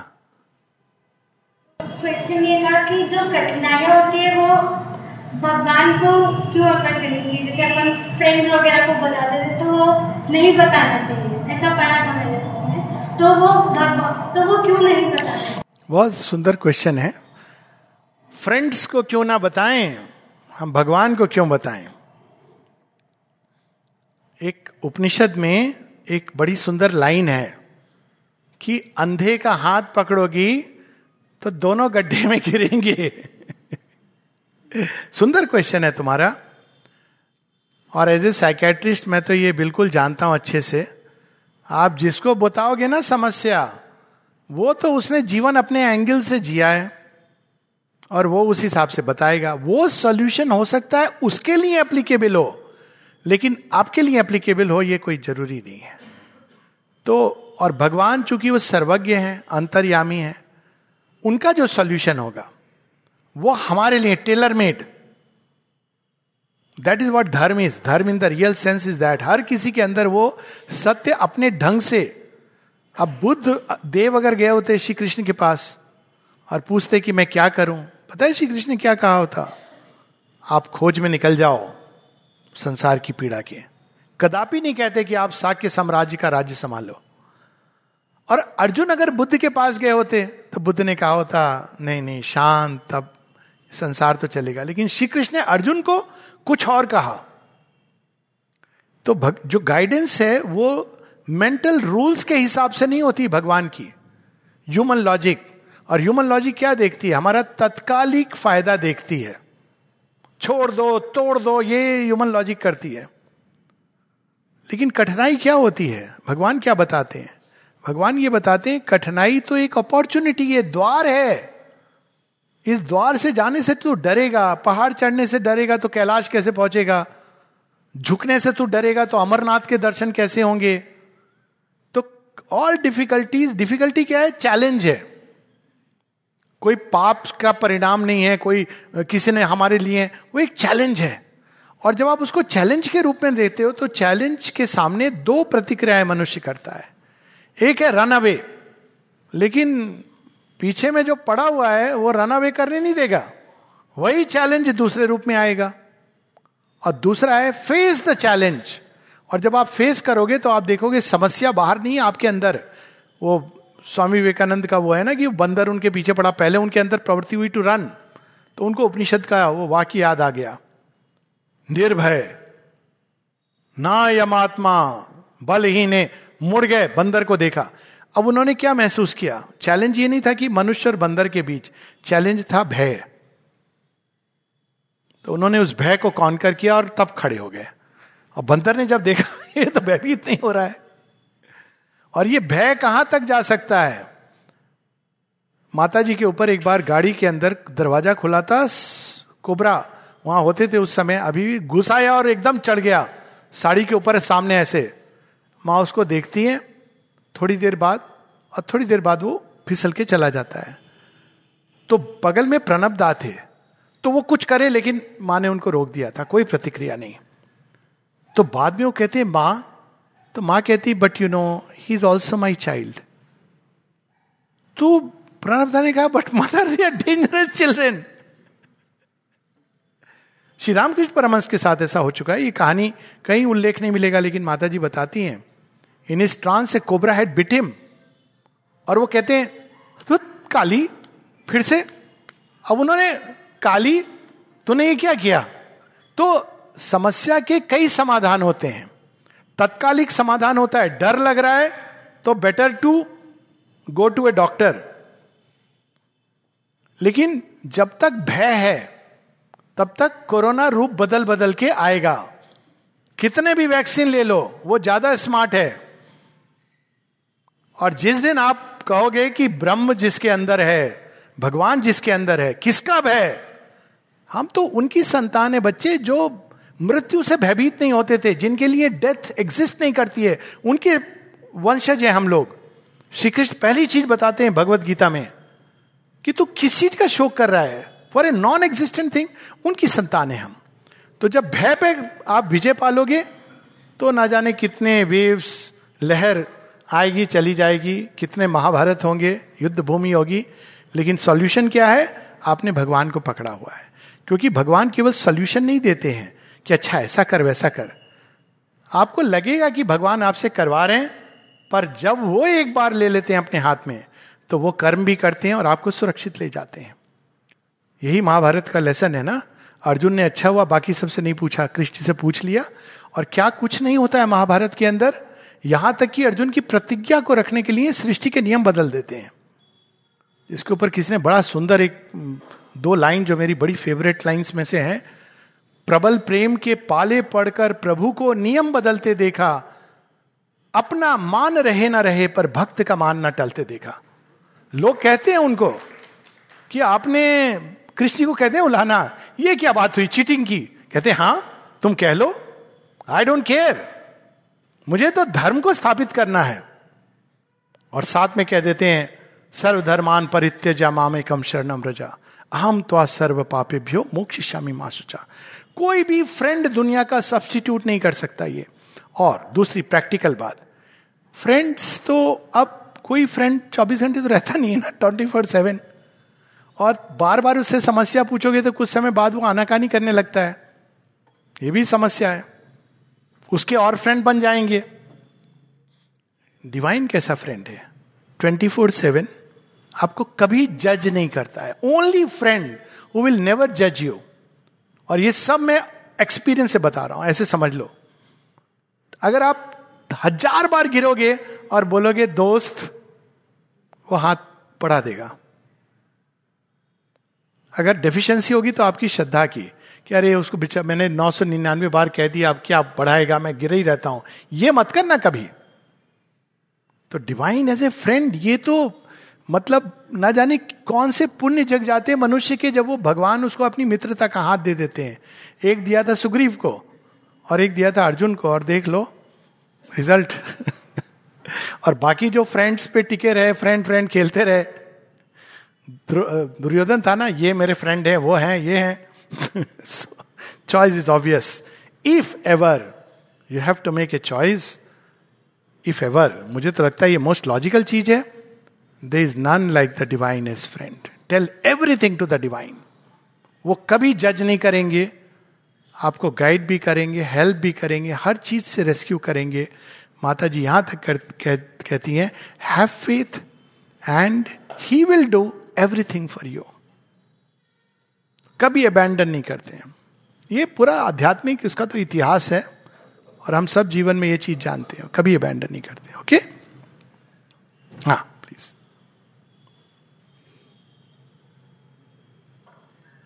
हाँ, दादा मुझे पूछना था, जैसे आपने अभी आपने बताया कि कर्म जो होता है, हमारे कर्म के हिसाब से हमको हमारा जीवन मिलता है। तो ऐसा कभी कभी होता है कि किसी इंसान के साथ वो अपने जीवन अच्छे कर्म करता रहता है बुरे कर्म भी करता है तो उसके अनुसार उसको फलस्वरूप मिलता है। पर क्या होता है कि हम अगर जैसे भागवत कथा वगैरह सुनते हैं तो उसमें कहा जाता है कि कृष्ण भगवान बोलते हैं कि कर्म कर, फल की इच्छा मत कर। परंतु कई बार ये चीज़ें होती है कि इंसान जब सभी के साथ अच्छा करता रहता अच्छा करता रहता तो सामने वाले व्यक्ति उसको एक मतलब क्या बोल सकते हैं बेवकूफ़ समझ ठीक है। कि वो क्यों मतलब इस तरह से? तो फिर उस व्यक्ति को क्या करना चाहिए? ठीक है बैठिए मैं आपको इससे कई सारे प्रश्न इसमें जुड़े हैं। पहला मैंने ये नहीं कहा कि कर्म फल अच्छे का महल मिलेगा और बुरे का ऐसा नहीं है। ये हम लोग सुनते आए हैं। पर रियलिटी में तो द्रौपदी और पांडवों क्या को कष्ट मिला था? कर्म फल आंतरिक होता है। कर्म एक विकास की मैकेनिज्म है। आप कर्म जिस चेतना में करते हो, कर्म बाहर का नहीं, जिस चेतना में करते हो, उसके अनुसार चेतना का उत्थान होता है या पतन होता है। आप रोज मंदिर जा रहे हो अच्छा कर्म है, पूजा भी कर रहे हो अच्छा कर्म है, लेकिन आप कह रहे हो, भगवान, मुझे आप दशानन बना दो त्रिलोकाधिपति तो क्या हो रहा है उस कर्म का फल? रावण बन रहा है व्यक्ति। और वहीं प्रहलाद खुशी खुशी हरी हरी हरी हरी, और उसमें वो पिता को भी चैलेंज कर देते हैं। बुरा कर्म है, बाप के विरुद्ध तुम बोल रहे हो। प्रहलाद कहते हैं कि सत्य इज़ ग्रेटर देन तो कर्म की मैकेनिज्म बाहर नहीं है। ना बाहर का कर्म, ना बाहर का फल। आपकी चेतना जैसी, वैसा उसका आंतरिक फल। जो आंतरिक चेतना जिसकी बुरी होती है, बुरी मतलब पतित होती है, वो कभी खुश नहीं रहेगा। वो उसको कितना भी बाहर में मिल जाए। और जिसकी आंतरिक चेतना शुद्ध है, सुंदर है, निर्मल है, वो झोपड़ी में भी रहेगा, बड़े मज़े में रहेगा। तो ये एक बात है। दूसरा, कोई व्यक्ति आपको बेवकूफ़ समझता है, बड़े अच्छे then you are in the right spot क्योंकि संसार ने सदैव उन लोगों को बेवकूफ़ समझाया जो सही थे। तो अगर सब लोग आपको बेवकूफ़ समझते हैं तो बहुत अच्छी बात है। You are lucky Ram ji को क्या समझते लोग? क्या कर रहे हैं ये? अरे राजा ले लो, ये क्या पिताजी के बाद लक्ष्मण? रामायण पढ़िए आप, उलाहना देते हैं राम जी को। कि आप क्या कर रहे हो? ये कोई तरीका है इंटरप्रेट करने का? He say so much to Ram almost क्रोध में आके। और तब राम जब उसको, उसका उत्तर देते हैं रामचंद्र जी। तो राम जी को भी ये लोग यही समझते थे। वो क्या बनवासी सब बेवकूफ़ समझते थे। रावण तो पक्का समझता था, वो क्या मेरे से लड़ेगा? वो तो अपने राज्य में अपने उसको ही नहीं संभाल पाया। तो संसार आपको कुछ भी समझता है, ये इंपॉर्टेंट है ही नहीं। आप क्या हो, ये पब्लिक ओपिनियन पोल से निर्धारित नहीं होता है। वो केवल कौन बनेगा करोड़पति के लिए वैलिड है।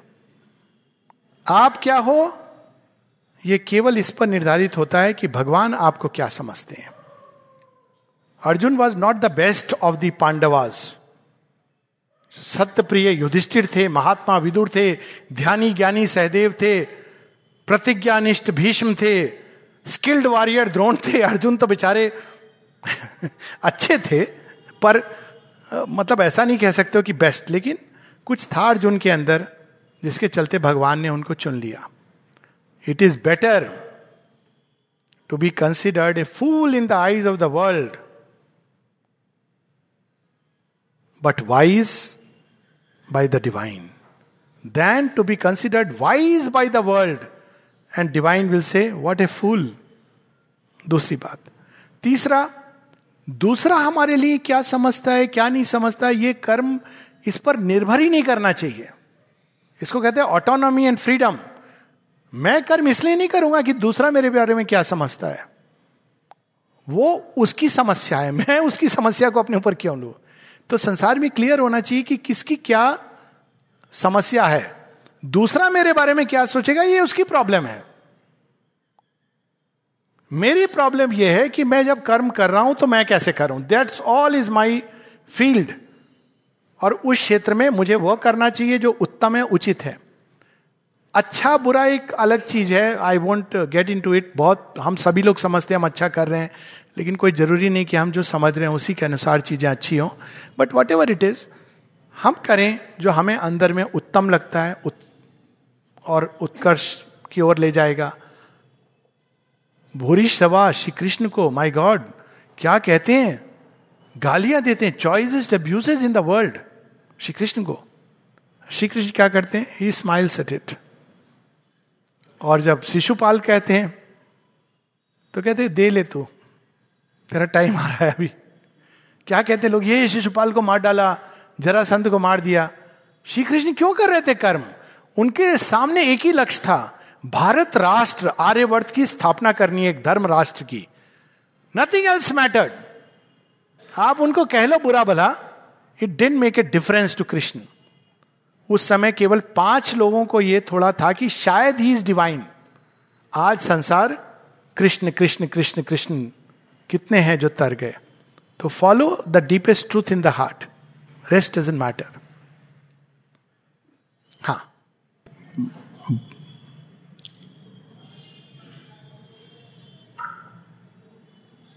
I wanted to ask sometimes uh, due to certain situations and factors, uh, we doubt ourselves and uh, that the future will not happen as we planned or as we think uh, we aspire to. So that really creates a conflict that whether we should uh, uh, like do this or not.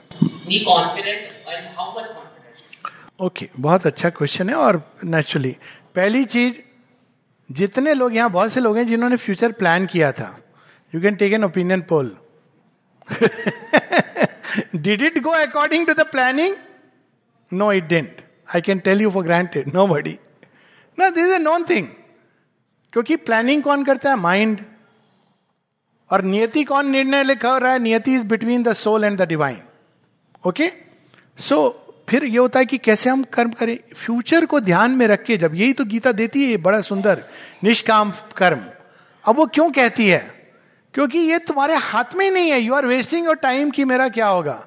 तो फिर हम कर्म क्यों करें? अब normally हम लोग इच्छाओं के कारण कर्म करते हैं। फिर ये डाउट आता है, पूरी होगी कि नहीं होगी?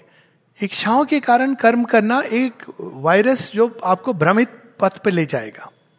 तो फिर हम किस आधार पर करें? कर्म तो करेंगे। Feel the deepest truth in your heart पता है, ये मन बहुत झूठ बोलता है। हृदय झूठ नहीं बोलता है। आप हृदय को देखो, ध्यान से शांत होकर वो सरफेस वाला हार्ट नहीं, आप देखोगे कि उसके अंदर एक प्रवृत्ति हो रही है, एक दिशा में जाने की। अब जब आप वो दिशा लोगे, हो सकता है कि आपके माता पिता और संसार, समाज मे नॉट एग्री लेकिन टेक दैट रोड एक बहुत सुंदर पुस्तक है read that book the road less travelled take that road वो आपका सत्य है। सफलता का मापदंड यही है। सफलता वो नहीं कि आपने कितने रुपए कमा लिए। रुपए तो कोई भी कमा सकता है थोड़ी सी चीटिंग आनी चाहिए, थोड़ा सा झूठ बोलना आना चाहिए। इसमें कोई कला है। लेकिन अपने सत्य पे, हृदय के सत्य के साथ जीवन जीना असल चैलेंज तो ये है। वही सफलता है कि I live the truth of my being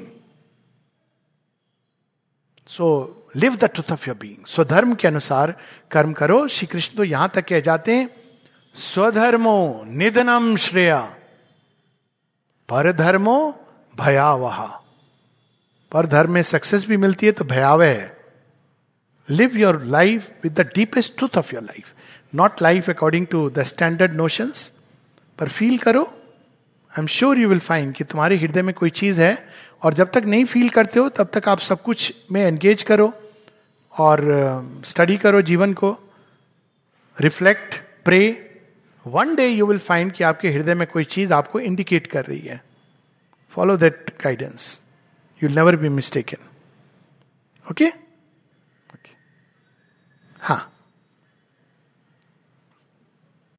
इंसान प्रारब्ध का फल भोग रहा है। प्रारब्ध के बारे में बहुत बहुत सारे बोलते हैं कि आपको जो कुछ भी सुख इस जीवन में मिल रहा है हम्म। ये आपके प्रारब्ध का भोग इस पे थोड़ा सा हाँ तो तीन प्रकार के कर ये कर्म की जो स्टैंडर्ड थ्योरी है उसमें बताई गई है कि तीन प्रकार के कर्म होते हैं। एक होते हैं संचित। संचित हैं कि जो आपने किए हैं। बहुत सारे मिस्टर चित्रगुप्त ने रिकॉर्ड किए अपने सुपर कंप्यूटर में। उसमें से प्रारब्ध क्या होता है? आप कुछ को लेके इस जीवन में आते हैं। सारे नहीं। आपके अकाउंट में जमा है। इतनी थैली उसमें से कुछ जो ले आए, वो है प्रारब्ध। और तीसरा है उत्कट। उत्कट आपको जाने ही जाने अब प्रारब्ध के साथ क्या लगा होता है? पुरुषार्थ लगा होता है। क्योंकि ये कर्म जो हम आज, कर्म की थ्योरी के डीपर एस्पेक्ट में मैं अभी नहीं जा रहा हूँ। पर जैसे वो समझी जाती है सुपरफिशियली कि कर्म कौन किसने किया? हमने किया। तो कैसे कर्म का उत्पत्ति कहाँ से हुई? पुरुषार्थ से हुई। तो जो चीज़ पुरुषार्थ से जन्मी है, वो पुरुषार्थ से निगेट हो सकती है। तो कोई ज़रूरी नहीं है कि जो हम लेके आए हैं, हम उसको भोगे ही। एक पहली बात यह दूसरा, भोग तो बहुत बड़ा वर्ड है बट लेट से सुख दुख आया। दूसरा, हम मान लीजिए कोई ऐसे कर्म थे हमारे जिसके कारण दुख आया। अब अपने एटीट्यूड के द्वारा हम उस दुख को एक सुंदर रास्ता बना सकते हैं। So even their attitude matters पुरुषार्थ मैटर्स और डिवाइन ग्रेस तो अल्टीमेट मैटर करती है। केवल एक प्रकार के कर्म है जिसके बारे में कहा जाता है कि उसका कोई निदान नहीं होता है। हालाँकि माँ कहती हैं even that can be dissolve by the grace just with a call और उसको कहा जाता है उत्कट कर्म। वो केवल सुसाइड और मर्डर नॉट मर्डर मतलब मर्डर इज़ नॉट जो सोल्जर खड़ा हुआ, उसके लिए तो स्वर्ग के द्वार खुलते हैं। लेकिन मर्डर जो एक, उस, ये दोनों कर्म हैं, और उसके पीछे एक लॉजिक ऑपरेट करती है but that's a big subject कर्म पे मैंने बहुत सारी टॉक्स दी हैं जो और वहाँ पे आपको मिल जाएँगी, पर संक्षेप में कर्म सुख, दुख रिवार्ड पनिशमेंट का नहीं है। कर्म इज़ अबाउट इवोल्यूशन एक मैकेनिज्म मनुष्य को दी गई है जहाँ वो अपने विकास का मार्ग चुनाव करता है। अब उसने मार्ग ए चुना तो रास्ते में कुछ दृश्य आएँगे। They are not reward and punishment they are the inevitable natural consequence of that logical consequence of his choice अब वो जाता, उससे सीखता है। उसने कहा कि मैं अग्नि को छूँगा छुआ, हाथ जल गया। कॉन्सिक्वेंस है, ये कोई पनिशमेंट नहीं है। लेकिन अब क्या है, वो कहता है, लेकिन इसमें ऊर्जा तो है। टच किए बिना क्या मैं इस ऊर्जा को टैप कर सकता हूँ? तो वही उसका जो इनिशियल स्टेज में, अज्ञान में जो कर्म है जो उसको जला रहा है, वही कर्म जब वो कॉन्शियसली करता है तो उसी अग्नि की ऊर्जा से वो अपने हवाई जहाज़ को और सैटेलाइट को उड़ाता है। तो कर्म इज़ ए मैकेनिज्म जिसमें हम कॉन्शियसली ग्रो करते हैं, इसीलिए पुनर्जन्म की आवश्यकता है। भारतवर्ष में पुनर्जन्म की को माना गया है। क्यों? क्योंकि भारत विकास को मानता है, विकास के विधान को। इवोल्यूशन को हम मानते हैं, इसीलिए हमारे यहाँ दश अवतार हैं रीबर्थ के माध्यम से चौरासी लोग क्यों नहीं जो इवोल्यूशन को नहीं मानते, वो एक किताब एक भगवान पे रुक गए हैं। विकास होना उनका बंद हो गया है। पर भारत चूँकि इवोल्यूशन में विश्वास करता है, इसलिए रीबर्थ को हम मानते हैं।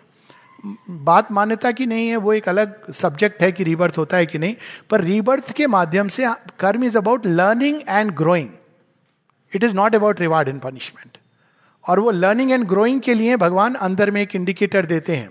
श्री कृष्ण यही कहते हैं, बाहर से नहीं तमो गुण के अधीन होकर तो अगर कर्म करेगा तो बाहर से अच्छा लग रहा है, दान दे रहे हैं। लेकिन क्या होगा, तेरे अंदर मूर्ता और अंधता आएगी, क्योंकि तू बिना कुछ विवेक के दान दे रहा है। रजोगुण में करेगा, दान दे रहा है भगवान को, लेकिन ऑफ़र कर रहा है अपनी वैनिटी को, मेरे नाम से प्लीज़ लगा देना। सॉरी फ़ोटो लगा देना, मेरे नाम से वो रख देना, कहीं पर फला फला के नाम से ये दिया गया। और रजोगुण का दान है। भगवान थोड़ी उसको स्वीकार कर रहे हैं। आपने अपनी वैनिटी को दिया है। तो उससे क्या हो रहा है? अहंकार फूल रहा है। अहंकार फूलता है तो सुख और दुख ये दोनों उत्पन्न होते हैं।